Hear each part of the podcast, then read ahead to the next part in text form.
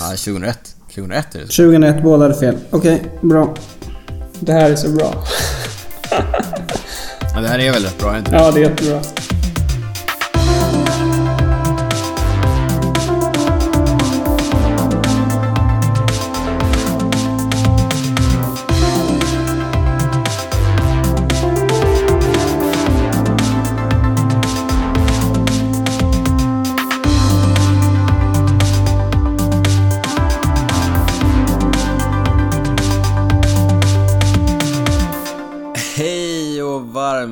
Välkomna till Cykelwebben-poddens tolfte avsnitt med mig Daniel Rytz och med dig Niklas Hasslum. Hej Daniel, hur är läget? Hej, det är superbra, men det är lite tråkigt för att jag sitter här ensam i mitt hem Mm. därför att du är på Mallorca. Ja, vi, det är andra gången i Cykelwebben-poddens historia som vi inte kör ihop. Exakt, Cykelwebben-poddens digra historia. Mm. Ja, precis. Jag, jag är ju på eh, Mallorca. Inte som, in, men, men märkligt nog så eh, är du där utan cykel. Ja, precis. Jag eh, har ju ganska nyligen gått på pappaledighet. Mm. Och nu är vi här, vår familj. Nej, vi överlappar en månad här, jag och min fru. Så nu är jag bara pappa. Och inte cyklist. Du, I vanliga fall så är du inte bara pappa, du är också cyklist. Ja. Men nu, alltså bara pappa. Precis. Men sen ska också sägas att eh, jag kör också lite rehab för min vad. Jag, jag gillar ju att springa ganska mycket annars. Mm. Eh, så nu har jag haft ganska mycket problem med min vad här under hösten och vintern. Så då tänkte jag också att det är ett, ett bra tillfälle att köra lite rehab. Eh, Du förklarade det här för mig varför du gjorde att du är så att du inte tog med dig cykeln. Och då sa du så här, nej men när jag kan cykelträna, då slarvar jag med rehabträningen för det funkar att cykla. Så att du, det, det är ganska drastiskt. Du lämnar cykeln hemma för att se till att rehabträna ordentligt. Ja, delvis är det ju det. Men, men så är det faktiskt att när jag cyklar då orkar jag absolut inte köra någon rehabträning. Nej. Så att eh, nu, nu kör jag strikt rehabträning och eh, ganska mycket styrka. Och Det känns som att min kropp behöver det. Ja men här, du kommer hem och är biff, jag ser fram emot det. Ja, ja det blir mycket, mycket bar överkropp eh, bilder här framöver. Ja, härligt. Eh, Du kanske, kan, du kanske kan posta lite stories på cykelwebbens Instagram. Ja, vi, vi får se. Det känns lite tveksamt att köra bara överkropp-bilder. Men ja, vi får se. Ja, vi får se. Du, på, på tal om stories, jag kör intro på det här själv. Jag har ju varit, jag har ju också varit bortrest, men är nyss hemkommen. Jag har varit i Israel i en dryg vecka och bland annat hälsat på min stora syster som bor där. Men också cyklat en hel del. Det känns som att du cyklar väldigt mycket. Ja, jag har faktiskt cyklat ganska mycket. Eh, Jag har postat rätt mycket på min egen Instagram, men jag tänker att vi kanske, jag kanske bjuder på några höjdpunkter på cykelwebbens Insta framöver här. Eh, Därför att, så, jag har ju pratat om det innan, det är faktiskt väldigt, väldigt fin cykling i eh, Israel. Och den här gången så drog jag ganska mycket nytta av det, helt enkelt. Så att, eh, ja men det kanske blir lite bilder i, eh, eh på cykelwebben.se och kanske lite, eh, ja men kör lite highlights på, eh, på Instagram. För där vet ni att ni hittar oss på cykelwebben.se, på Instagram, Twitter och Facebook och där hittar ni oss på cykelwebben eller bara cykelwebben på Facebook. Eller hur Niklas? Ja, och cykelwebben.se som jag alltid brukar säga. Ja men det, jag började ju med det. Jag fick Ja. med det den här gången. Det är din käpp, det är din käpphäst, men jag, jag tog det den här gången. Ja, du, eh, jag, jag frågade ju dig innan du åkte om du skulle reka några av Giro-etapperna. Ja, just det. Har du gjort det? Det gjorde jag inte. Nej, jag var lite grann i närheten av... eh, Andra etappen börjar ju i Haifa och går till Tel Aviv. Målgången där har jag ganska bra koll på. Det är på strandpromenaden i Tel Aviv och den har jag gått upp och ner och sprungit upp och ner på ganska många gånger, så den har jag koll på. Ja. Men eh, i Haifa där, jag var där ganska mycket och cyklade där omkring, men tyvärr så kommer de inte att köra några av de klättringarna som jag brukar köra när de är där. Utan det blir ju mest såna här klassiska spurt slash transportetapper de första etapperna på, på girot och då skippar de de här fina klättringarna som faktiskt finns och kör egentligen bara raka vägen till Tel Aviv ifrån Just det, Haifa just på det. platten mer eller mindre. Eh, Så inte så mycket rekning. Nej. Men du ska iväg igen nu. Jag ska iväg igen. Jag är hemma och mellanlandar. Jag drar till eh, Altea och eh, Kalpe inom kort här för lite cykling med eh, din och min klubb, La Chemise CK. Ja. Eh, lite mer uppstyrt träningsläger med andra cyklister. Kan, vi blir, jag fortsätter posta grejer på cykelwebbens Insta ifrån träningslägret kanske. Ännu mer soldränkta asfaltsvägar, för det gillar väl alla våra följare hoppas. Ja, precis. Men då är frågan, är du i total superform nu? Det återstår att se. Vi har ju vår klassiska testbacke där, eller hur? Ja, precis. Första, första dagen, första rundan. Exakt. Jag ber att få återkomma med min eh, tid upp, för, eh, upp till Tarbena. Ja. När vi har kört den, så får vi se om superformen har infunnit sig eller inte. Ja. Du, ska vi gå vidare och sluta prata så himla mycket om oss själva Mm. och istället prata om eh, dagens ämnen? Vad har vi på programmet idag Niklas? Ja, vi tänkte att det kanske blir ett lite kortare avsnitt idag när vi är på lite olika ställen här och försöker få till tekniken och allt. Men som vanligt kör vi Hänt sen sist och skitsnacket. Ja. Men sen tänkte vi också prata lite om eh, våra nordiska grannar och varför både Norge och Danmark är så bra på att få fram eh, cyklister. Mm. Och varför vi är så dåliga på det? Mm, i alla fall i jämförelse med dem. Ja, verkligen. Eh, och sen så kör vi en volym 2 av eh, Taktikskolan och idag tänkte vi prata lite om eh, Ja, vad ska vi säga? Vad, ska vi kalla det? Eh, samarbete? eller- Laget. Ja, vikten av lagkamrater.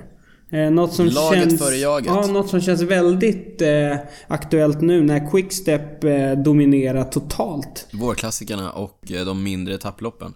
Eh, superintressant det här med cykel som lagsport. Därför att det tror jag är någonting som är svårt att kanske greppa när man börjar följa cykelsporten. Hur viktigt det är att ha ett bra lag. Mm, precis. Och det här, det faktum att det är bara en person som står på podiet till slut. Mm, precis. Men, Men, men jobbet görs av hela laget. Och det, vi, ja, men vi går in lite grann på vilka olika roller man kan ha i ett lag, varför de är viktiga och eh, så vidare. Exakt. Jag tänker att vi börjar som vanligt med vad har hänt sen vi spelade in eh, Cykelwebben-poddens elfte avsnitt. Ja, skitsnacket, Mm. hänt sen sist och så vidare. Jo, eh, hela våren leder ju egentligen upp mot de stora tävlingarna och det är ju Flandern och Paris-Roubaix. Och Flandern har ju faktiskt varit, det var ju förra helgen. Där vi fick, på damsidan vann Anna van der Breggen. Hon gick solo. Och man måste ju ändå säga vilken säsong hon har haft i år. Eh, hon hon vann, Verkligen. vann ju Strade Bianche. Ja, Och sen vinner hon nu Flandern och just nu, de är ju kör den här Healthy Aging Tour. Ja. Där vann hon eh, prologen. Ja. Så att hon är ju i riktig kalasform. Och vi har ju pratat om henne innan. För hon vann ju alla tre Ardenner-klassikerna förra året. eh, exakt. Och vilka är det? Det är... Det är ju Amstel Gold Race, La Flèche Wallonne, alltså Vallonska pilen och Liège Baston Liège. Exakt. Eh, Och de eh, siktar hon ju såklart på att försvara också i år, eller hur? Mm, precis. Så formen verkar ju minst sagt god. Mm. Så förutsättningarna finns. Ja, Det ska bli spännande att följa. Mm. Men en annan grej från eh, Flandern runt som jag tycker att vi också borde nämna, även om det kanske börjar bli lite tjatigt. Vår eh, kompis och svenska mästarinnan Sara Penton, hon fortsätter ju imponera i stor stil. Hon eh, var ju framme i spets stora delar av det som vi eh, kunde se i direktsändningen på, på Eurosport Player. Hon är verkligen aktiv. Ja, absolut. Och som du säger, vi, vi har sagt det flera gånger förut men vi kan inte... Vi, vi, säger, vi fortsätter säga det helt enkelt. Det är svinkul att få se svenska mästartröjan långt fram och, och verkligen visa upp den. Ja, det- fortsätt på samma sätt Sara. Eh, riktigt kul att se. Och en annan Sara som också körde Flandern är ju Sara Mustonen och det som är... Eh, hon hade en dålig dag får vi säga. Och jag vet att hon inte är helt nöjd med hur den dagen gick, men Sara Mustonen körde alltså sin, håll i er nu, elfte Flandern runt. Det är imponerande. Ja, det är ruggigt. Hon börjar bli rätt eh, rutinerad, den goda Sara. Och, eh, men vi hoppas såklart att eh, det börjar lossna lite grann för henne framöver. Hon har haft en... Eh, hon var inte nöjd som sagt med resultatet i Flandern runt. Men vi hoppas att det går bättre framöver. Ja, däremot på här sidan hade vi inga svenska deltagare. Nej, Men... som så ofta är fallet. Ja, precis. Tyvärr är det så och det återkommer vi lite till här framöver. Men på här sidan så vann i alla fall Nicky Terpstra. Mhm. Han gick, eh, gick solo. Quickstep-cyklisten. Eh, och det man kan säga direkt är väl att Quickstep fortsätter dominera vårklassikerna totalt. Det gör de verkligen. The Wolfpack. The Wolfpack. Och vi har ju snackat lite om det här och jag, jag är ju riktigt irriterad på det där. Wolfpack-uttrycket. vad, vad är det du tycker är så tråkigt i det? Ja. Nej, alltså jag tycker det är en ganska töntig grej. Alltså de har ju verkligen em, em, embraceat den där äh, hashtaggen totalt. Ja. Alltså alla deras cyklister skriver ju saker på Twitter och på Facebook och det är, det är Wolfpack hit och Wolfpack dit. Ja, jag tycker det har gått lite för långt. Men jag tycker att det är rätt, in, kanske inte coolt, det är ju såhär Wolfpack-grejen kanske är lite töntig. Men de kör ju verkligen som ett lag jag menar, det är stora stjärnor. Terpstra, Gilbert, eh, alla Philippe och, och liksom hela det här, nu har inte alla Philippe där, men, men hela det här gänget, det är ju stora stjärnor. Men de kör verkligen för varandra och den som får möjligheten får möjligheten. Mm. Ja, men det, det håller jag med om och det motsätter jag inte mig för. Alltså det är verkligen bara den här äh, Wolfpack-grejen som jag tycker är... som jag inte helt, är helt såld på. Vi är ett häftigt gäng, vi heter Wolfpack. Ja, Ja, jag fattar. exakt. Eh, Jag kan, jag kan se att det är lite töntigt. Men, men sättet de kör på tycker jag är, är ruggigt imponerande. Och det jag tycker är intressant här är att de är ju egentligen det enda laget som har lyckats köra som ett lag under hela den här eh, klassikersäsongen hittills. Mm. Och den som har blivit mest lidande av det, det är ju rätt uppenbart. Det är ju världsmästaren Peter Sagan. Ja, absolut. Eller dels han, men även i och för sig Greg van Avermaet som vann allt förra året. Ja, det är helt sant. Men, men, ja, jag, alltså jag håller med. De, de kör extremt bra som ett lag. Eh, och det som jag tycker ski- skiljer Quickstep från de andra lagen är att Terpstra, Stybar, Gilbert eh, och ja, Yves Lampart då. De är ju Mm. inte riktigt lika bra som Greg och Sagan. Nej. Tycker jag. Alltså jag tycker de är några procent bakom. Men tillsammans som lag så är de så extremt bra och de är... Alltså alla de cyklisterna kanske är liksom 80% av vad Greg och Sagan är. Mm. Men tillsammans så är de ju... Då blir de ju oslagbara. Och, och som du säger, det, Ja, det är det som syns i de här tävlingarna. De, de har ju med 3-4 man i, i liksom tätgruppen när alla andra lag sitter med en cyklist. Ja men exakt och det, är- det, det är det vi, vi, kan, vi, vi återkommer lite grann till det här när vi pratar i taktikskolan om vikten av, av laget. Men precis som du säger, om Sagan är 100% så kanske de här fyra quickstep-cyklisterna som du nämnde, de kanske är 80-85% av vad han har. Men just det här att de är flera och kan utnyttja det gör ju att de, att de hamnar i ett överläge. Och det som också händer är ju att alla andra cyklister som sitter där i tätgruppen, eh, Sepp van Mark, Oliver Näsen, de här duktiga klassikeråkarna, de tittar ju på, på Sagan och, och, och till viss del också Greg van Avermaet och tänker att så här, det här får ni ta, ni får styra upp det här. Ja. Eh, och så händer ingenting, det blir stiltje i gruppen därför att både Sagan och Greg känner ju att vi kan ju inte ta det här ansvaret varje, Nej. varje gång. Precis. Och det som också blir tydligt tycker jag, det är att Bora har verkligen lagt alla sina, alltså Bora, hans grå eh, Sagan-stall. De har ju lagt alla sina ägg i Sagan-korgen och med ägg menar jag pengar. Sagan är ju svindyr. Och med alla de pengarna som de har lagt på honom så är ju resten av laget ganska tunt. Den enda de har är egentligen Daniel Oss som får ta ett jätteansvar. Därför att så fort någon är loss i, så fort någon attackerar och kommer loss då sitter Daniel Oss i spets och försöker dra ihop det. Men, men eh, grejen är att om, om Nicky Terpstra är 80% av eh, Peter Sagan, då är Daniel Oss kanske 80% av Nicky Terpstra. Ja, så precis. Så är det ju. Så, så när Terpstra är loss, då, då, då har inte oss mycket att sätta emot det. Utan hade det varit 4-5 liksom Daniel Oss som jagade Terpstra, då hade det hänt någonting. Men eftersom alla andra lag sitter där med en gubbe var så händer det inte. Så att på så sätt så har ju Quickstep ett enormt övertag över, över de andra lagen i, där vi är idag. Ja, jag håller helt med. Sen, sen ska vi säga också att det är inte bara Bora som... Eh, alltså Daniel Oss är en extremt bra hjälpryttare. Men det är inte, det är inte bara Bora som inte har med några fler i, i liksom första gruppen. Utan det är i stort sett bara Quickstep som har tre, fyra man. Och rest, resten är ju liksom en från varje lag. Det kanske är något lag som du har med någon till. Ja men exakt, hur såg det ut? Sky hade Dylan van Barle, han var lite av en besvikelse. EF Education First, Cannondale presented by Drapack. Eh, Sepp van Marke. De hade i och för sig... När ska han börja leverera? De hade Langefelt i utbrytning va?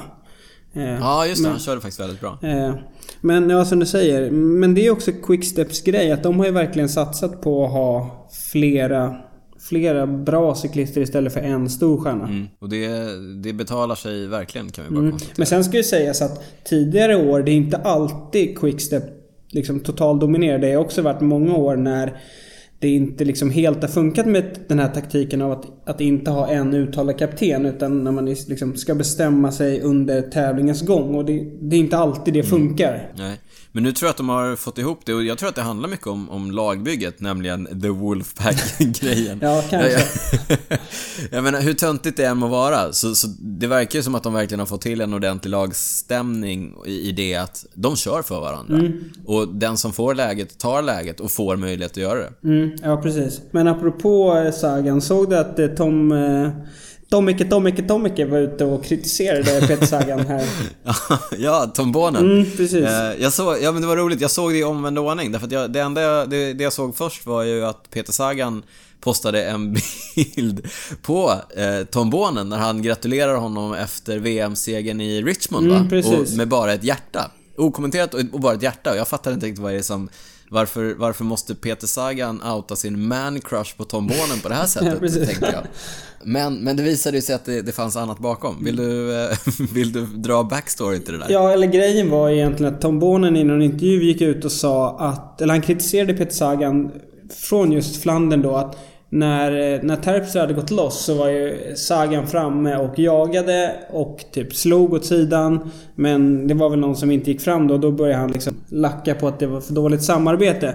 Men då menade Tom Bonen då att Ja, Sagan, det. Ja. han borde liksom hålla truten stängd och liksom köra på istället. Och, och, att, och att han sa väl också att det var ju typ första gången Sagan var framme och petade. Så att det var inte att han hade legat och dragit i en 10 minuter och sen började liksom lacka på dem bakom. Utan ja, Men det blev lite, det blev lite drama. Bonen sa det i belgisk TV va och, och sen postade Sagan den här sköna, sköna bilden. Men eh, sen såg jag också att, att eh, Bonen hade kommenterat med en, någon liten smiley där på Instagram. Så att de, de kanske är vänner igen. ja det verkar som det. eh, men i övrigt, eh, också Flandern. eh, Wout van Aert fortsätter imponera. Vad var han? Tia? Mm, ja, något sånt där va. Ja, det är så otroligt imponerande och han... Eh, han är ju ivrig. Han, han, var ju, han försökte gå loss någon gång där och sådär men... Han, men han, han, Ja, man ser, man, jag tycker man kan se att han är uppe och drar lite för mycket, han tar lite för mycket vind. Han är, han är ju ruggigt, han är hungrig. Men han kanske är lite för hungrig. Ja. Man måste våga vara lite kallare om man ska få de där riktiga ja, toppresultaten. absolut. Men sen... eh, Jag vet inte om vi har pratat om det innan men... Alltså han är förmodligen supernöjd av att sitta med i tätgruppen och liksom han, han känner att han är så bra just nu så att han vill verkligen visa upp sig. Och, Ja. ja, nog lätt att det blir lite sådär men... Ja, det ska bli kul att följa honom. Men det, jag, tycker, jag tycker också att han gör rätt i det. Vad är han? 22 år Mm. gammal? 23? Eh, var, var ser vi honom nästa år? Eh, ja, vi får se. Det känns ju som att eh, han kommer ta klivet nu när det har gått så bra. Så att det... Jag, vet inte vilket lag... Wolfpack? ja, precis. En, ännu en cyklist. De har ju redan en eh, tidigare Ja, cykelcrossvärldsmästare. Stenek Stibar. Mm, gamla cykelcrossvärldsmästare. Nej, men jag, jag tror jag läste någon artikel, eh, jag tror att det var på Cycling News, att i stort sett alla lag står väl liksom redo om eh, Wout van Aert är, är sugen på att ta klivet till ett World Tour-stall. Ja, Vilket det, man förstår. Mm. Det förstår man. Det förstår man. Du, eh, ja, vi återkommer till det, men jag tycker egentligen att den mest överraskande och en av de mest imponerande prestationerna på Flandern var Mats Pedersen, dansken som kom tvåa. Också han, superung. I, Mm. danska, I Dannebrogen, den danska mästartröjan, körde Ja. fruktansvärt imponerande måste jag säga. Men vi kommer tillbaka till det när vi pratar om de norska och danska cyklisterna. En grej bara där med Mats Pedersen. Han gick ju loss med Dylan van Barle och Langefeld, så han var ju loss han var ju loss jätte, jättelänge Ja. och höll liksom undan från tätgruppen. Eller liksom favoriterna. Så det var egentligen bara Terpstra som kom ikapp honom. Ja men Terpstra kom ikapp och attackerade direkt i, eh, om det var Paterberg och Mm, eh, den enda som kunde tempoväxla och försöka gå med Terpstra var Pedersen. Ja, han, han var riktigt nära men eh, inte riktigt. Men, men som sagt, imponerande och vi återkommer kanske lite mer till, till honom eh, i, lite, i nästa ämne här framöver. Ska vi runda av tävlingskalendern sen sist? Basken runt har precis avgjorts. Ja, den avgjordes idag där Primoz Roglic vann sitt första World Tour etapplopp. Just det, den gamle backhopparen. Precis, där fick du det sagt också. ja. ja, eh, det är ju imponerande.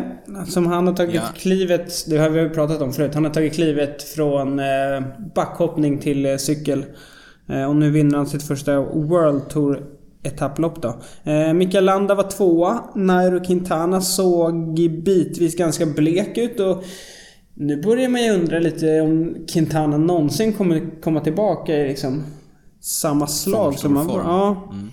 Så vi får väl se. Nu, just nu känns det som att både Landa och Valverde är högre upp i hierarkin hos Movistar. Eh, Så vi får se hur det blir här på touren. De ska ju köra alla tre. Det ska bli, ja men det ska bli mycket spännande. Men eh, som sagt, basken runt. Eh, Roglic säkrade väl eh, totalsegern där på, på tempoetappen. Han är ju fruktansvärt eh, tempostark. Ja, Eh, Innan är- det så hade ju Julian Alaphilippe eh, imponerat rätt stort på mig i alla fall. Mm, två etappsegrar. Men eh, ja precis, han tappade ledningen på tempot där. Men sen hade han det väldigt tungt de avslutande etapperna. Mm. Eh, också medlem av The Wolfpack. Exakt. Precis. Eh, men eh, så det är väl egentligen det som har hänt på, på tävlingsscenen om man kollar på liksom World Tour nivå. Imorgon är det ju, för nu när vi spelar in det här är det lördag kväll. Imorgon är det Ja. Paris-Roubaix. Det är lite grann en högtid. Mm, det är det. Eh, och det är inte bara en högtid, för det är liksom också i lite slutet på, om man säger kullerstensklassikerna. Så eh, efter Paris-Roubaix, då är det ju dags för Ardennerklassikerna som är lite av mina favoriter. Det är ju som vi sa, Amstel Gold Race, eh, Vallonska Pilen och Liège Baston Liège. Men där vill jag även tipsa om Brabantse Pil som kommer här i veckan. Som är en Ja, semi... just det. Det, det, här, det, här är, det här är ett nytt inslag. Niklas tipsar om indie-kla- indie-klassiker. Ja, precis. Nej, men det är en, eh, lite mindre klassiker som är... Du bara, jag gillade ju, jag gillade ju Amstel innan det blev mainstream. Ja, nu precis. kör jag mer Brabantse Pil och Ja. sådana tävlingar. Nej, men så om man har- Schelde-Price. Mm, om man har eh, några minuter över så kan man kolla på Brabantse Pil från förra året när Colbrelli vann. Det är en riktigt cool tävling. Vi kanske, jag kan se om jag hittar något eh, klipp att lägga upp på cykelwebben.se för att ackompanjera avsnittet. Ja. Du, vi måste, ju, vi måste ju tipsa här. Vem vinner Paris-Roubaix imorgon? Oj! Eh, då säger jag Greg van Avermaet. Du tror på Greg. Vet du vad? Jag tipsar med hjärtat här. Och då säger du? Och säger Stenek Stibar. Du tror på Wolfpack. Jag tror på Wolfpack och jag önskar att Stibar kan få komplettera sina pallplaceringar som han har på, på Paris-Roubaix med en seger. Det, vore, det vore roligt. Ja. Du, på tal om gamla cykelcrossvärldsmästare. Mm. Vad, vad har din kompis Lars Bohm gjort i veckan? Ja, faktiskt. Du tänker på Boomwatch här? Ja, exakt. Vi har, ju vårt återkommande, mycket- vi har ju vårt återkommande inslag här. Boomwatch. Ja, det finns faktiskt inte så mycket att rapportera. Det enda som jag kan rapportera om det är att han har DNFat på Volta Limburg när han gjorde comeback. Så att tyvärr, inte så mycket att eh, rapportera. Alltså, jag måste säga det, sen vi började Boomwatch, det går ju inte upp för, för eh, Lars. Nej, det, Tyvärr. det är som att vi har gjort någon slags curse på honom här. Men vi fortsätter, vi fortsätter kolla och ha koll på honom. En, en eh, rolig grej var ju att han var ju på Teneriffa med Primoz Roglic. Så att Ja, just det. Det har gått bättre för Roglic. Det kunde blivit att vi körde en Roglic watch, men nu blev det Boomwatch. Så att, ja. Ja nej, men vi, Dåligt valt Ja, kanske. precis. Men vi håller koll på Lars Boom här framöver, så får vi hoppas att det går bättre. Men du, du sa att han DNFade. På tal om... vi kör en övergång. Är du med på övergången här? Mm. På tal om DNF. Den svenska tävlingssäsongen drar igång den 15 april eh, med Östgötaloppet. Där kommer jag göra DNF. DNS ja. Ja, DNS, Ja, just det. Eh, eh, did not start. Exakt. Eh, jag kommer inte köra Östgötaloppet. Breaking news i Cykelwebben-podden. Men det som är intressant är ju att det är ju början på den svenska tävlingssäsongen. Kan man redan då eh, börja se vem som eh, håller i taktpinnen så att säga i, i, på de svenska tävlingarna tror du? Jag tycker framförallt det ska bli spännande att se vilka som tar över stafettpinnen nu när Team Treberg inte längre finns. För det är första året de inte längre finns. Ehm, så att, ehm, ja, det ska bli väldigt spännande att se. Ja men precis, de har ju varit någon form av nat- naturligt, eh, ja men liksom, de har varit bäst. Kan man ju eh, konstatera i, i Sverige de senaste åren. Nu försvinner de. Lite grann eh, tronen är vakant.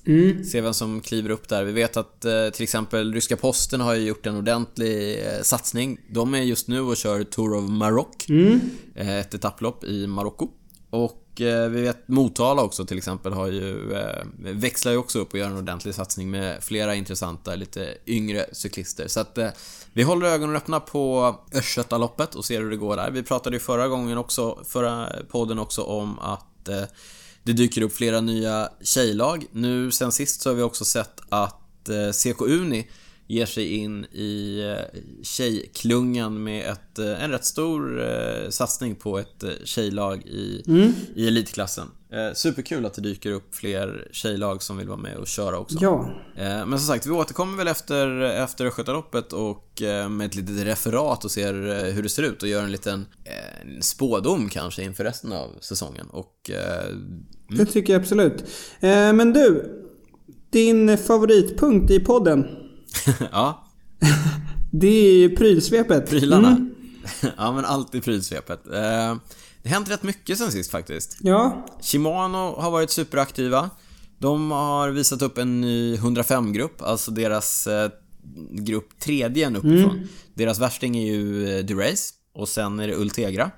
Och sen den tredje är 105 och det som är roligt tycker jag med Shimano det är att de låter mycket av teknologin ifrån toppgrupperna, så gör ju i och för sig alla, trickle down som man säger på engelska. Eh, det vill säga de, de tar med innovationer och så vidare även i de eh, lägre grupperna, men med kanske lite enklare material och inte riktigt lika exklusivt. Mm. Men den nya 105-gruppen tycker jag såg eh, oerhört lovande ut. Vi lägger såklart ut bilder på cykelwebben.se på den. Och det som jag också tycker är intressant är att de marknadsför den som en grupp för folk som inte tävlar liksom. Mm, Okej, okay. eller hur menar du då? Nej men så att det är lite, dels, dels de som cyklar för att det är skönt att bara komma ut. Men också så tycker jag att de, de vrider ganska mycket mot det här gravel-segmentet kanske. Lite äventyr, ja. lite touring och lite så, eller light touring. Mm. Lite typ randonnée-cykling, långcykling och sådär. Ja. Um, och det är ju så här, jag har kört med, med lite äldre 105-grupper ganska mycket och testat och sådär. Det är väldigt, väldigt bra grejer nu. Egentligen så är det så här, allting som är över 105 är fåfänga. Mm. Ja, jag håller med. Jag har också en 105-grupp på en av mina cyklar och de, det är ju verkligen så här. Man, man vet vad man får. Det är väldigt bra, det är oerhört prisvärt. Det funkar väldigt, väldigt bra. Det är lite tyngre. Eh, det är inte riktigt lika liksom exklusivt eller häftigt, men eh, shit vad det funkar mm. bra. Alltså det, det, är klart att det är tillräckligt bra grejer för att träna och tävla på om man eh, liksom har en, en ansträngd budget. Mm. Så att den nya, den nya 105-gruppen ser extremt lovande ut. Se om vi kanske kommer över den för test mm. framöver. Det vore spännande att se om den har blivit ännu bättre än vad den var tidigare. Yes. Men det är, väl, det är inte det enda nya från Shimano? Det är inte det enda. På Ultegra-nivån, alltså en nivå upp, så såg vi på Flandern runt faktiskt, som vi pratade om nyss, att eh, de har släppt en bakväxel med clutch, ja. som man kallar det. Och det är alltså en, en spärr som gör att den, vad ska man säga, den har en mycket hårdare fjäder så att den håller kedjan ännu mer spänd än vad en vanlig bakväxel gör. Mm. Och det gör alltså att den, den sitter säkrare på framklingan och och eh, har en mindre tendens att eh, hoppa av. Exakt. Men visst var det... Det var Trek som körde det va, eller? Ja, precis. Så Trek Segafredo-stallet körde med den här nya Ultegra bakväxeln. Det man ser och det man spekulerar är att det verkar ju som att Shimano närmar sig det här eh, one-by-systemet, alltså en framklinga. Mm. Då är en sån bakväxel bra att ha. Att en eh, klatschbakväxel är bra att ha för att eh, se till att hålla kedjan på plats. Så att ryktena är ju då såklart att eh, Shimano är på väg in i eh, en kedje en, kling, en framklinga mm. och eh, så vidare. Så att, eh, och också så tror jag att största bak eh, största bakdrevet som den här nya Ultegra-växeln klarar av skulle vara en 32 eller 34 och det är ju också rätt stort så att det talar ju också för att de är på väg åt det hållet. Precis. Det var ju den, eh, vi snackade om det i förra avsnittet också, den nya Shimano-kassetten. Den här Gravel-kassetten som kom. Den var ja, väl 34 va? Om jag inte missminner mig. Ja, precis. Så att den går väl, den går väl eh, rakt emot det där. Så att, mm. eh, uppenbart så Shimano är inne och tittar på ny mark och det är bra. De gör, de gör ju generellt väldigt bra grejer, mm. Shimano. Det, det, måste vi faktiskt säga. Väldigt, väldigt bra grejer. En annan prylnyhet ifrån en annan eh, stor spelare i branschen. Eh, Trek och deras eh, tillbehörsmärke Bontrager. De har släppt eh, en ny hjulserie för landsväg. Kolfiberhjul, deras Aeolus Triple X. Alltså Aeolus XXX. Mm. Hjulen, de, eh, tre olika hjul. 2, 4 och 6 heter de. Okej, vad innebär det då? Ja, det är olika fälghöjd. Så att eh, tvåan är 28 Okej? millimeter hög. Eh, alltså ett lätt klättrarhjul. Fyran är 47 millimeter, så att ett litet eh, allround-hjul där. Och eh, sexan är 60 millimeter, så att eh, du vet, aero. Lite snabbt. Aero, aero. Aero, aero. Eh, finns i tub och kanttråd, finns i skivbroms och fälgbroms. Och eh, det som de är, det de trycker mycket på är att de ska vara mycket mer stabila i sidvind och sådär. Med Okej. en helt ny fälgform. Eh, och det de också säger på fälgbromsvarianten är att eh, bromsytan ska vara mycket, mycket bättre. Och det är ju såklart välkommet för alla som gillar kolfiberhjul därför att det vet både du och jag att bromsverkan kan det vara lite si och så med. Ja, framförallt när det är dåligt väder. Exakt, och eh, vi hoppas kunna återkomma och berätta hur bra Bontrager har lyckats med allt det här som de har företagit sig därför att vi tror att vi har ett par Aeolus Triple X på väg in på test hos Cykelwebben. Ja. Eh, Så det ska bli spännande att se. På tal om test, så jag sa ju tidigare att jag har varit i Israel. Jag passade på och eh, ta med mig lite testgrejer dit. Jag har kört eh, rätt mycket på de här nya Specialized S-Works-skorna som vi har haft på test. Mm, just det. Eh, åter, det kommer ett, ett, en liten testrapport på cykelwebben.se.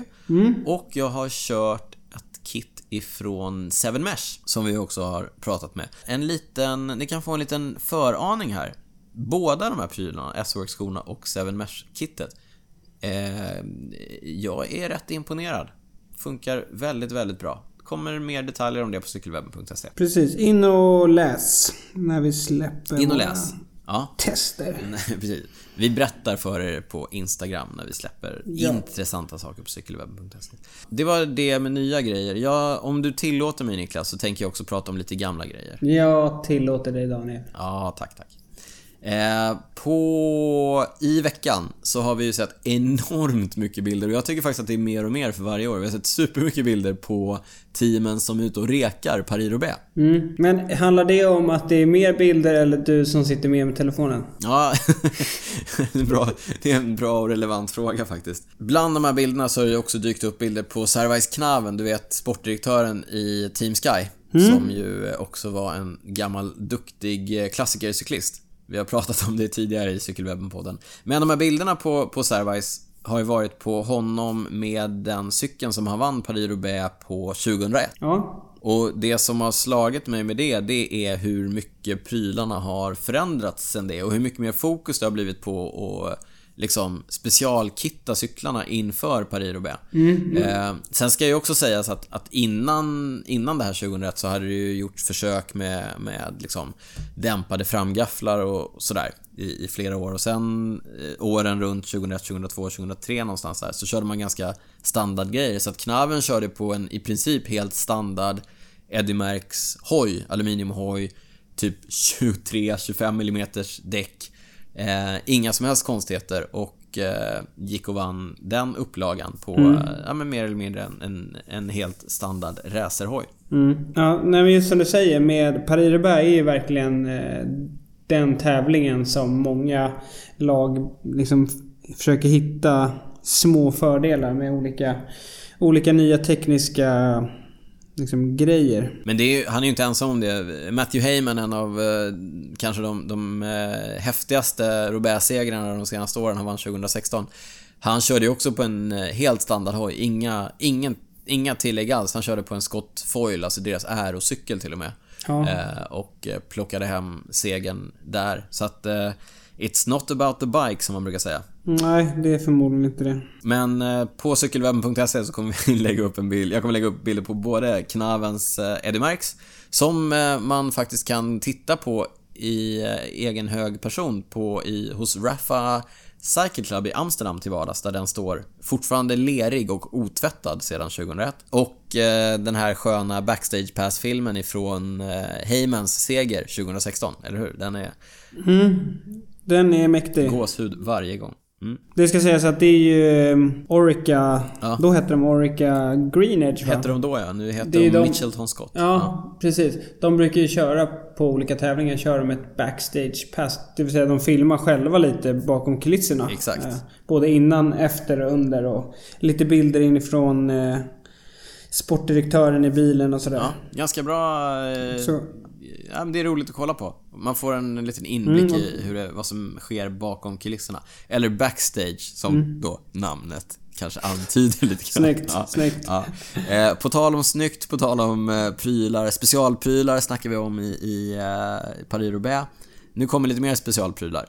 Är du med? ja. Jag satt och kollade på Gent Wefelgem för några veckor sedan. Eh, semiklassikern. Mm. Och fick då eh, sms ifrån två av varandra oberoende vänner som sa Har du sett styret som rompotkillen i utbrytningen kör med? och det hade jag ju såklart. Och till och med hade tagit skärmdumpar på det. Det är alltså Jan Willem van Schip, eller Schip kanske, som kör i rompotstallet, vet de här orangeklädda eh, belgiska dudesen. Han körde alltså på ett styre som var så uppseendeväckande smalt att två av varandra oberoende kompisar till mig kände sig nödgade att skicka mig sms och påpeka det här. Och det har, Ja. det har väckt uppmärksamhet inte bara i min kompiskrets utan även eh, i medier i Holland och eh, andra cykelmedier. Så smalt är det. Ja precis, det dök ju upp på Cycling News också. Ja. Men anledningen är väl att han, är, han har varit bancyklist va? Ja, han så? har ju tagit, alltså idén är ju så här, ju smalare styre du har desto mer aerodynamisk blir du. Och Adam Hansen, en av våra gamla favoriter i eh, Lotto, Mm. i Lotto-stallet. Han, han gick ju och började köra 38 styre för några år sedan. Det var ju supersmalt. Eh, Du tog efter det ganska snabbt, eller hur Niklas? Ja, precis. Jag, körde, jag hade väl också det gamla styret. Det var också 38 tror Ja, jag. exakt. Och jag har ju också gått ner Det i... gammalt Richie, Richie-styre med Classic Bend. Exakt. Jag har ju också gått ner i styrbredd. Jag började ju köra med 42 eh, styren sådär, men nu är jag också nere på 38-39 någonstans och nosar. Men Jan Willem van Schip, håll i dig nu Niklas. 32 Ja, det är centimeter. sjukt. Det är helt galet. Det måste vara, ja, Och- det måste vara så sjukt Ja, smalt. och, ja, det är väldigt smalt. Och det roliga är att han är ju ingen liten kille. Han är så här 1,94 lång. Och i vanliga fall så ju större det är, desto bredare axlar, desto bredare styre vill du ha. Så att en sån kille kanske för några år sedan hade kört på ett 44 eller 46 Mm. styre. Men nu är alltså 32. Det här kanske är perfekt så marknadsföring för honom. För nu syns han i, i media och sådär. Så kanske han får något eh, kontrakt nästa år. Tar den större stallen. Men, men, eh, ja, men han har också kört väldigt bra för han har ju hållit sig framme och varit i, i många utbrytningar på sista tiden. Det som också är intressant med det här styret är att det är som man säger flarat. Alltså det blir bredare i bocken än vad det är där uppe. Ja, precis. Det går Så att- ut.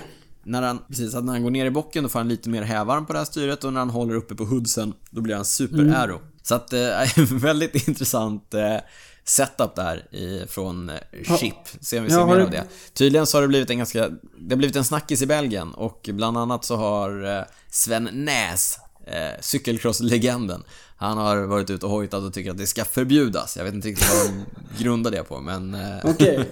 han, han tycker väl inte att det är Nej. snyggt eller något. Ja, Eh, Men om du har kvar skärmdumpen så får du lägga upp den. absolut. Men om vi går vidare då till eh, dagens första ordentliga ämne.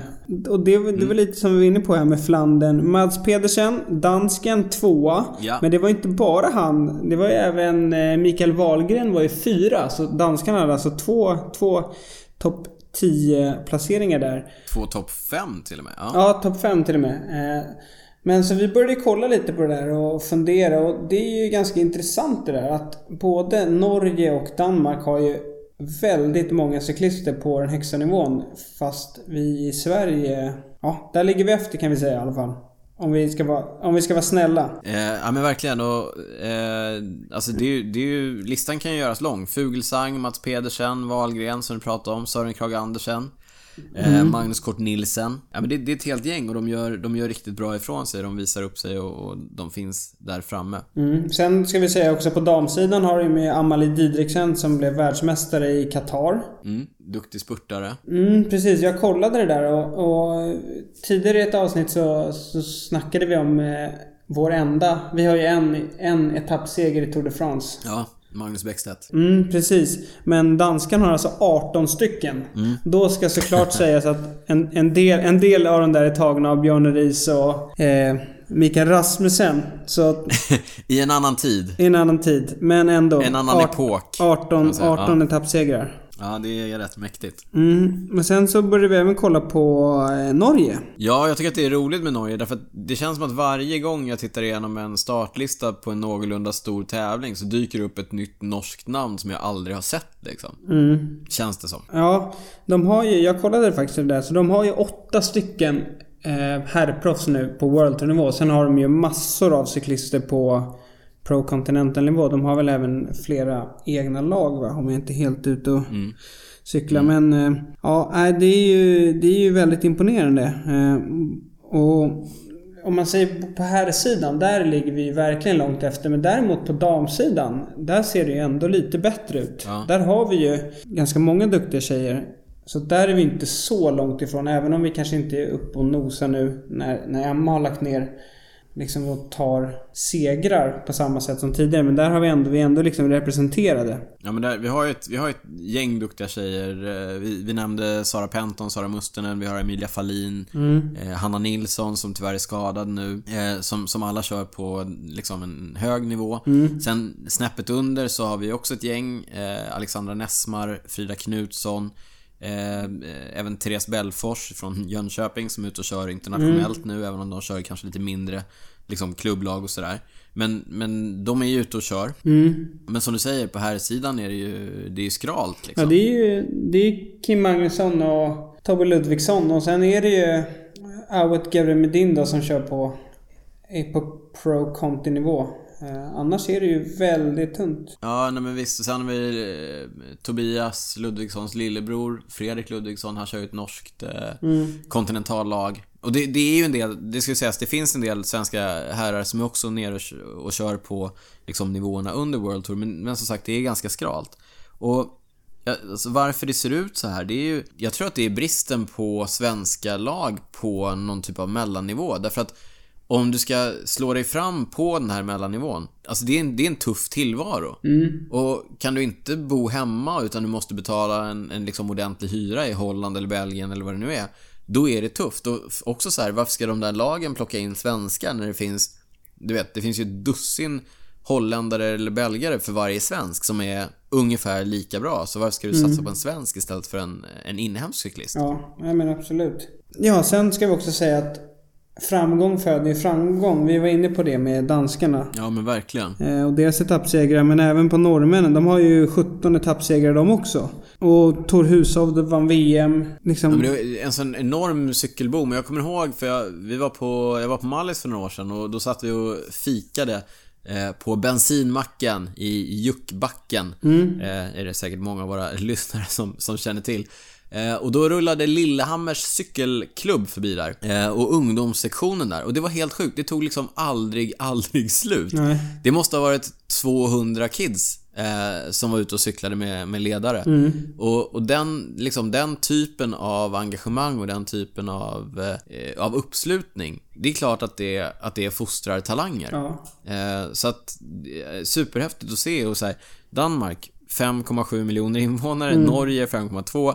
Vi, vi har dubbelt så mycket Ja. folk här, men som sagt, deras, de får fram talangerna. Mm. Och sen ska sägas, det var ju VM. Det var ju i Köpenhamn va? Det var när... Det var när Cavendish Ja, vann. när Cavendish vann. Precis. Så att... Sånt där är ju också liksom... Effekter. Det är väl det vi ser nu när massa ny danska kommer fram och... Ja, det är ju häftigt hur bra både Norge och Danmark är eh, på den högsta nivån. Ja, Eh, och nu, jag läste även nu att Danmark har ju sökt, eh, ansökt om att få eh, hålla i starten av Tour de France. 2020 eller 2021 har de ansökt om.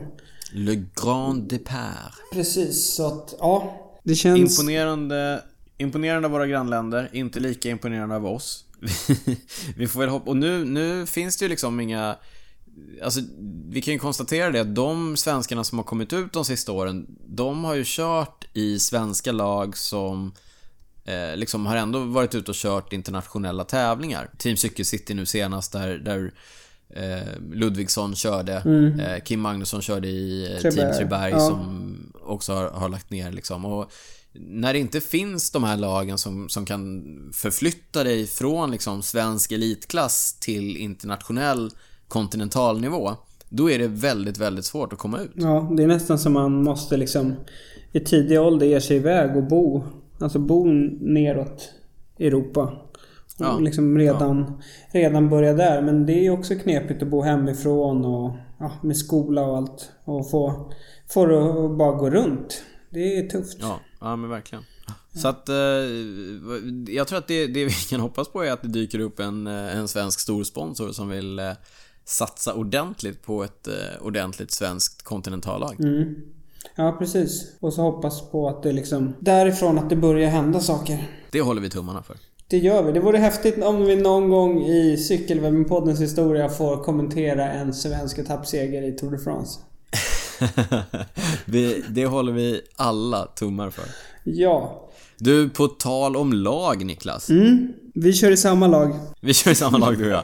Taktikskolan volym 2 läser jag här i vårt eh, manus. Ämne Cykel som lagsport. Ja, precis. Vi körde ju en första volym förra gången när vi pratade... Stor succé. Stor succé. Stor succé, det var det. ja, absolut. Ja, men då pratade vi om eh, utbrytningen. Eh, som fenomen. Ja. Eh, men idag så tänkte vi att vad passar bättre av att pra- prata om cykel som lagsport och liksom eh, vikten av lagkamrater. För ja, vi har varit inne på det några gånger redan nu här om eh, Quickstep då, som har dominerat vårklassikerna här. Eh, och de har ju verkligen gjort... när, du säger quick, när du säger quickstep Niklas, menar du då The Wolfpack? Jag menade Wolfpack, jag menar inte dansen Quickstep. Nej. Eller golvet. Nej. Det är Precis. ett golvföretag, Quickstep kan jag säga. Quickstep Floors. Mm. Exakt. Nej, The Wolfpack, förlåt. Vi skojar lite om det här. Men ja, fortsätt. Nej men de har ju tagit många av sina segrar som, som ett lag. Att de, att de verkligen har utnyttjat att de har haft flera cyklister med i liksom, tätgruppen. Vi har, ju snackat om det här också tidigare att för, för folk som inte är så insatta så är det ju ganska... Cykel är ju ganska komplext just när det kommer till taktiken och så. Så därför tänkte vi att vi skulle försöka liksom... Ja men gå igenom lite hur, hur liksom samarbetet eh, funkar och varför det är så viktigt att ha liksom ett starkt lag kring sig. Mm, hur man har nytta av det. Mm. Ska vi, men ska vi börja lite grann med det som hände i, i Flandern och varför det var viktigt för, för Terpstra att, ha ett starkt lag med sig? Ja, det tycker jag. Det låter som en bra ingångs... Eh, En bra ingång i den här Det- eh, volym 2. Ja, eh, och det, det är ju då, ska man säga, övertag i numerärt överläge helt enkelt. Mm. Och det som hände då i, i Flandern, det var ju att det, och så är det ju ofta på klassikerna, det är en, det är en tävling som avgörs bakåt. Det vill säga, det, det är ofta så att folk faller ifrån och så utkristalliseras liksom det gänget som det kommer att göras upp emellan eh, allt eftersom tävlingen lider. Och så även här och, och då är det ju så att du, du sitter till slut i en tät grupp och så är det tydligt att det här är det gänget som kommer göra upp om det. Och när det gänget hade utkristalliserat sig i Flandern runt så visade det sig att fyra av de som satt där uppe var quickstep-cyklister. Ja men precis. Och som du säger, de, Quickstep hade fyra cyklister men det som då skilde dem mot de andra lagen var att de andra lagen hade i stort sett bara en cyklist. Eh, vilket gör Exakt. att Quickstep då har ett eh, numerärt överläge helt enkelt. Ja, och hur förvaltar man då det här? Det som, är, det som är intressant är ju då att i det här läget så, i gruppen så sitter det fyra quickstep-cyklister. En av dem, i det här fallet Nicky Terpstra, attackerar. Och då faller det ju, som vi pratade om eh, förra veckan när vi pratade om utbrytningen, då faller det ju på de andra lagen att jaga in Terpstra. Mm, exakt. Och då... Det kan de ju göra såklart. Problemet då som uppstår är att de tre återstående cyklisterna då från Quickstep som sitter med i den här gruppen, de kommer inte hjälpa till att jaga. Eh, så de kommer bara sitta på hjul och så fort eh, de andra då, liksom konkurrenterna, har jagat ikapp Nicky Terpstra så kommer någon annan i den här, liksom, utav de här tre cyklisterna attackera. Vilket gör att det blir en ganska mm, hopplös situation för de andra. Ja, men precis, och det... Ja, och, och det, vad det gör är ju att det skapar stiltje i gruppen därför att det här fenomenet känner ju såklart alla andra cyklister till. Och då, vet, då känner, de förstår ju det hopplösa i att jaga ikapp Terpstra bara för att Gilbert sen då ska attackera när de kommer ikapp Terpstra. Och sen jaga ikapp Gilbert och så ska Yves Lampart attackera. Eh, och sen när de har jagat ikapp Yves Lampart, då ska Stybar attackera. Mm. Och när de har jagat ikapp Stybar, då har ju Terpstra återhämtat sig så mycket så han kan attackera igen. Och, och, och så fortsätter det så. Mm. Och när man har ett sånt överläge som, som Quickstep hade nu senast, då räcker det oftast med en attack. Därför att eftersom alla känner till de här fenomenen, så slår det av och blir extremt Mm. avvaktande ganska direkt. Va? Och det som hände också då är att eh, det var, jag tror att det var Yves Lampart som också gick upp och han låg väl på andra rulle eller något sånt där. Eh, Och sen så den cyklisten som jag, jag vet inte om det var Sagan eller om det var Greg van Amat som slog åt sidan och liksom vinkade fram men då är inte liksom, då stannar det av totalt för då vill inte Lampart, han kommer ju aldrig gå upp och dra. Eh, Nej, så att han var uppe och störde. Mm. Det, det, det, brukar man, det brukar man nästan kalla för lite juniortaktik. Mm. Eh, Därför att man är uppe och stör i jakten. Därför att en effektiv jakt på, på någon som är loss, det är ju att man, man går runt i ett lagtempo Mm. och flera hjälps åt att dra. Eh, när quickstep-cyklisterna blandar sig in i det där lagtempot, det ställer de ju till det och pajar rytmen Mm. och håller nere farten. Eh, när, på den här nivån brukar man inte se det så ofta, utan där är det mer så här, ah, man låter de som vill jaga jaga och sen så hanterar Så, man eh, exakt. resultatet. Lampart hamnade ju mest där egentligen, antar jag. Nu kommer jag inte ihåg exakt hur det såg ut men... Ja, just för att det var ganska... Alla var ganska oense om vilka som skulle dra och vilka som skulle liksom... Vilka som inte ville dra. Så att, precis, hade, hade jakten varit eh, dedikerad då ser man ju inte någon eh, quickstep-cyklist som trycker sig in där bara för att liksom förstöra. Nej, utan de, de sitter ju bara och är beredda på att attackera när det väl Mm. när det närmar sig. Exakt. Så. Det, ja, så det, där, det där är ju en oerhört viktig aspekt av, av lagarbetet i cykel. Sen finns det ju massor av andra och de, de, är, de, de har ju också lite olika karaktär. Mm. Som, och det kan ju vara väldigt, väldigt praktiska saker där det också blir väldigt, väldigt tydligt med vem som är stjärna och vem som är hjälpryttare. Mm. Ja, vi har ju varit inne, eller vi var inne på det i förra avsnittet. Till exempel då när det går iväg en utbrytning. Då på en spurtetapp, då har vi ju spurtlagen där man har en spurtare som man kör för och vi har i, ja, i stort sett då åtta eller sju cyklister då. Som eh, helt enkelt ska leverera den här spurten då i en sån bra position som möjligt i spurten. Så då har man ju hjälpryttare som som har olika roller. Till exempel då kan det vara att köra in utbrytningen eller... Ja, sen har vissa andra, andra roller att liksom hämta dricka, lämna jackor ner i bilen och ja...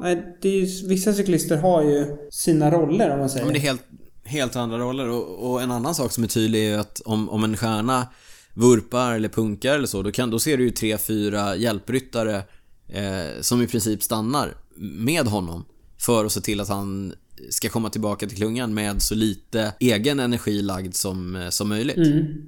Eh, Och det kan ju, det, det kan ju ses, se lite, alltså är man inte helt insatt i cykelsporten så kan det te sig lite märkligt. Men det handlar också om just att den cyklisten som är kapten, den har ju sådana egenskaper som ingen annan i laget har. Så att om inte han eller hon är med på slutet och ger upp om segern, då är det egentligen liksom...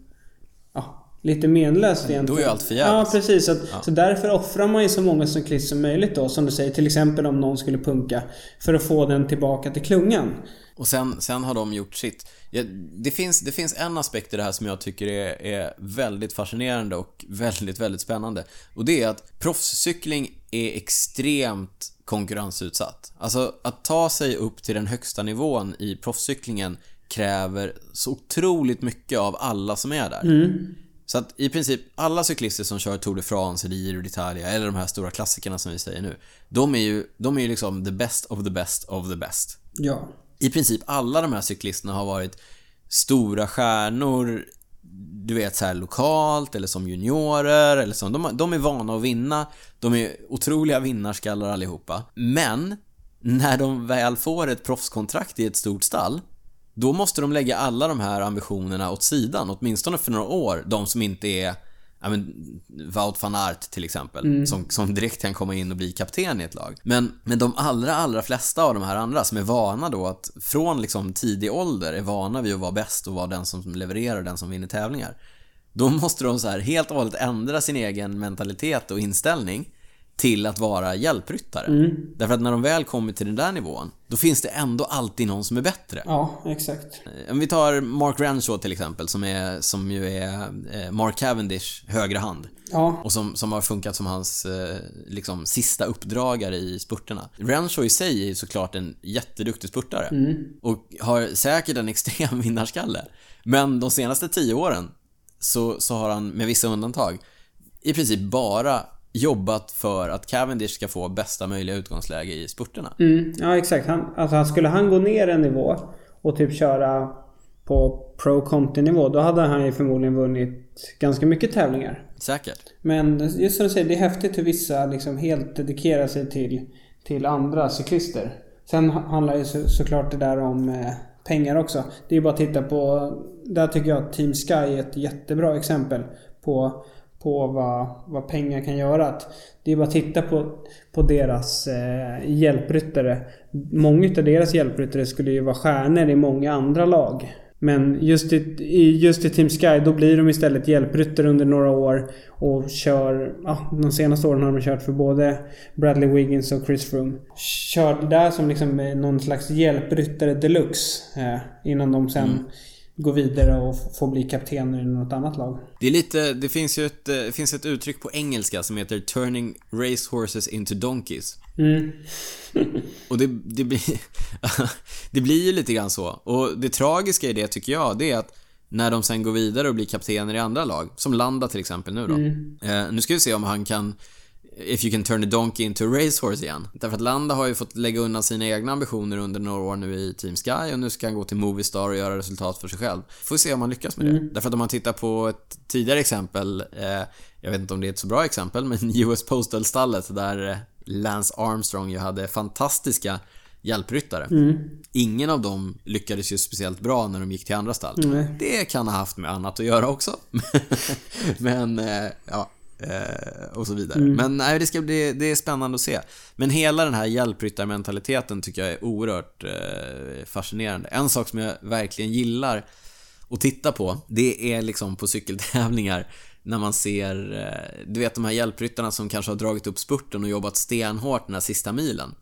När man ser dem rulla in 20, 30, 40 sekunder efter klungan. Ja. Därför att du vet, killen som, killen som drog kilometer 10 till 7 i, i 55-60 blås för att, för att hålla ihop klungan och för att se till att den här spurtaren 7 kilometer senare kunde vinna. Han, när han slår av där efter 7 kilometer, då, då slutar ju han i princip trampa. Ja, och så tappar han ju klungan.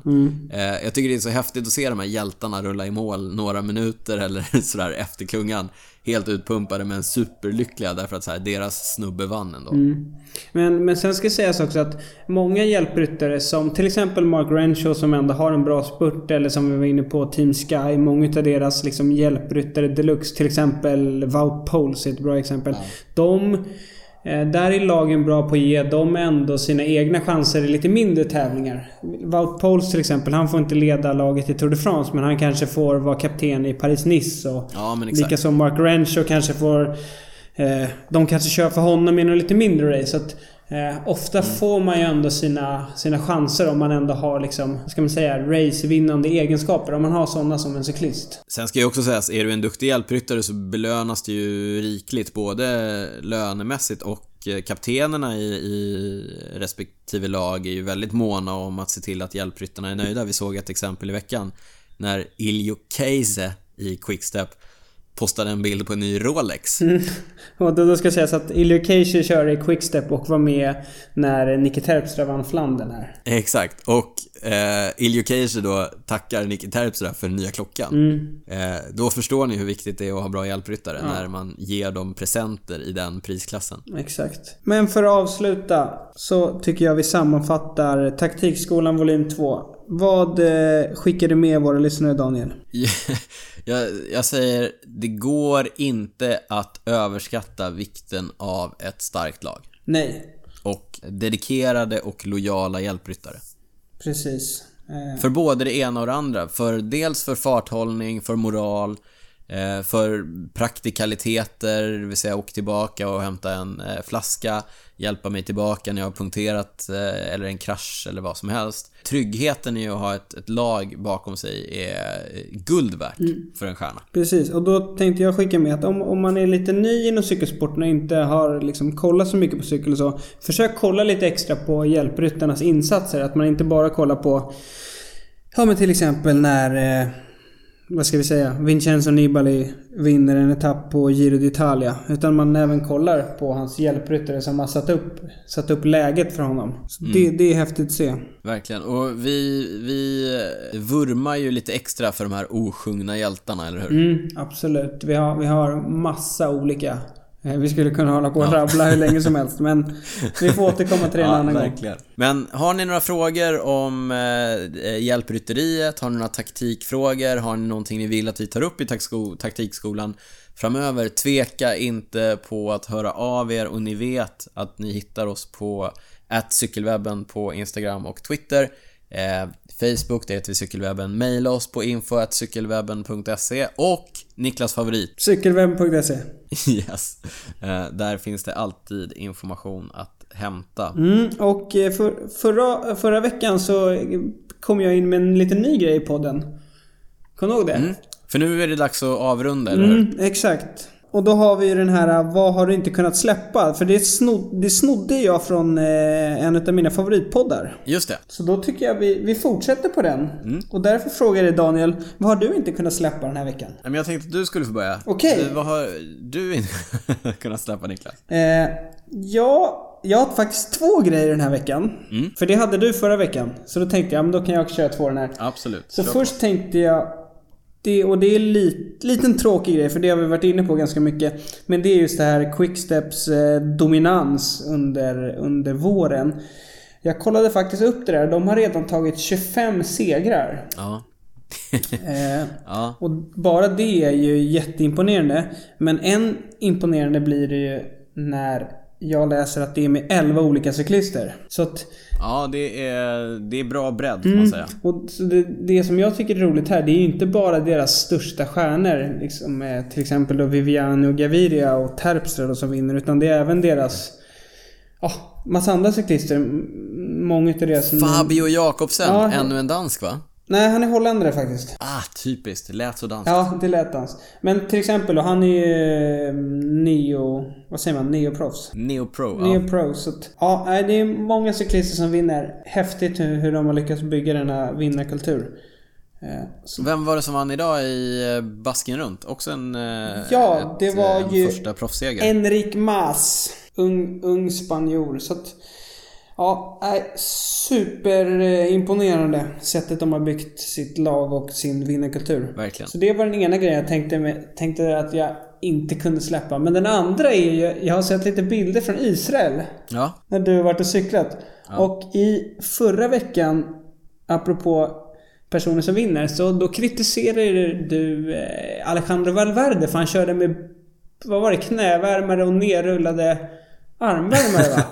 Armvärmare. Ja, Ja, visst var det så. Men i veckan så har jag sett bilder på att du cyklar ut med pannband under hjälmen. ja, det stämmer. Det stämmer. Eh, Det är en gammal fin tradition med pannband om man kollar på Big Mig till exempel som i veckan eh, har synts mycket i samband med Giro Ja. d'Italia. Miguel Indurain, han körde också ofta med pannband. Mm, men Nej, men jag, jag har kommit på det här Niklas, att ett litet sånt här pannband, egentligen är det ett litet, hårband, jag har ju inte så mycket hår, det vet du. Mm. Eh, men jag, jag har ett litet sånt där pannband Mm. som, jag, som jag sätter under hjälmen. Det syns inte så mycket oftast, men nu har det tittat fram där under hjälmen. Men det gör ju att man slipper mycket av den här svetten i ögonen när det är varmt ute. ja, för du svettas ganska mycket faktiskt. Ja, men det, jag är ju lite av en pragmatiker va, Mm. så att... Eh, men jag gillar ju också att vara stilfull, så att eh, vi får se. Jag måste, jag ska försöka... Det är ju illrosa Ja, det är, det är lite det som inte... Det är inte till din fördel att det är, att det är rosa. Nej, Det syns. det sticker lite i ögonen. Ja, så har du jag mörk hjälm också. Men, ja. eh, ja, jag är ledsen om jag hängde Ja, ut jag- det här, men jag, jag har inte kunnat släppa det faktiskt. Jag har gått och funderat det här på Mallis. Jag får, jag får ta det. Mm. Eh, och jag, jag lovar att försöka kanske hitta ett eh, svettband som inte syns riktigt lika mycket. Jag har ett rätt häftigt eh, Arge Dusar svettband, ett lite bredare. Kanske ska jag börja köra med det istället. Ja, ja men absolut. Mm. Ja, vi får se. Ja. Vi får se.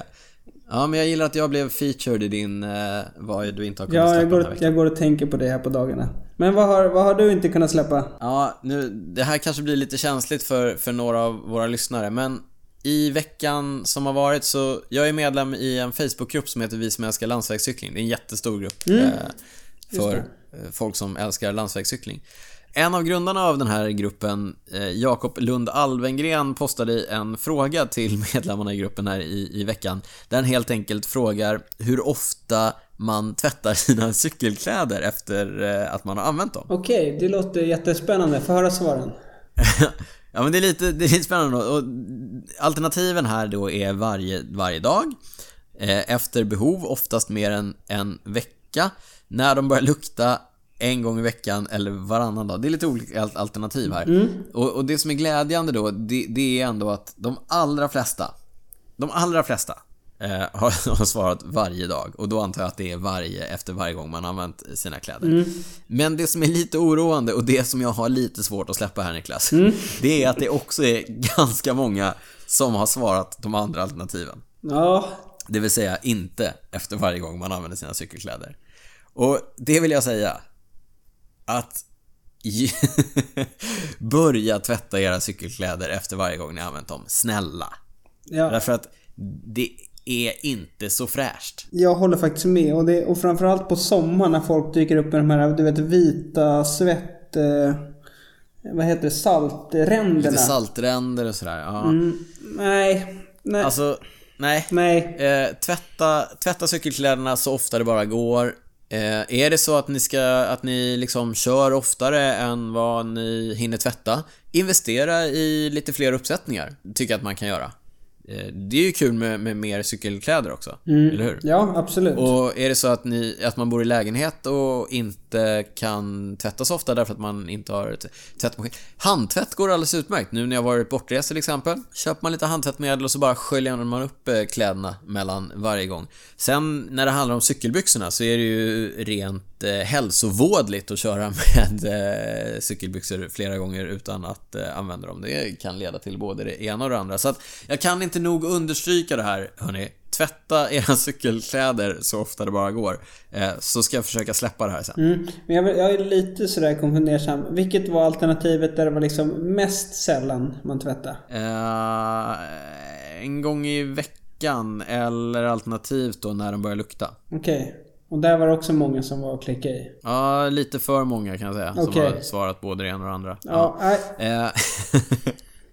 Men, men som sagt, jag, jag tröstar mig i att de allra flesta har sagt eh, efter varje användning. Så att, Mm. eh, ja, eh, och det kan jag säga att jag tvättar allt så ofta jag kan. Jag instämmer. Efter varje gång. Härligt, tack.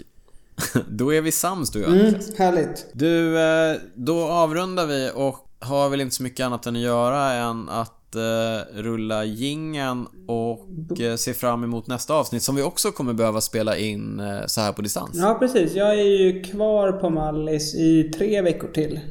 Så att ett, Åh, ja, ett avsnitt till blir det på, på länk så här. På distans. Mm, distanslänk.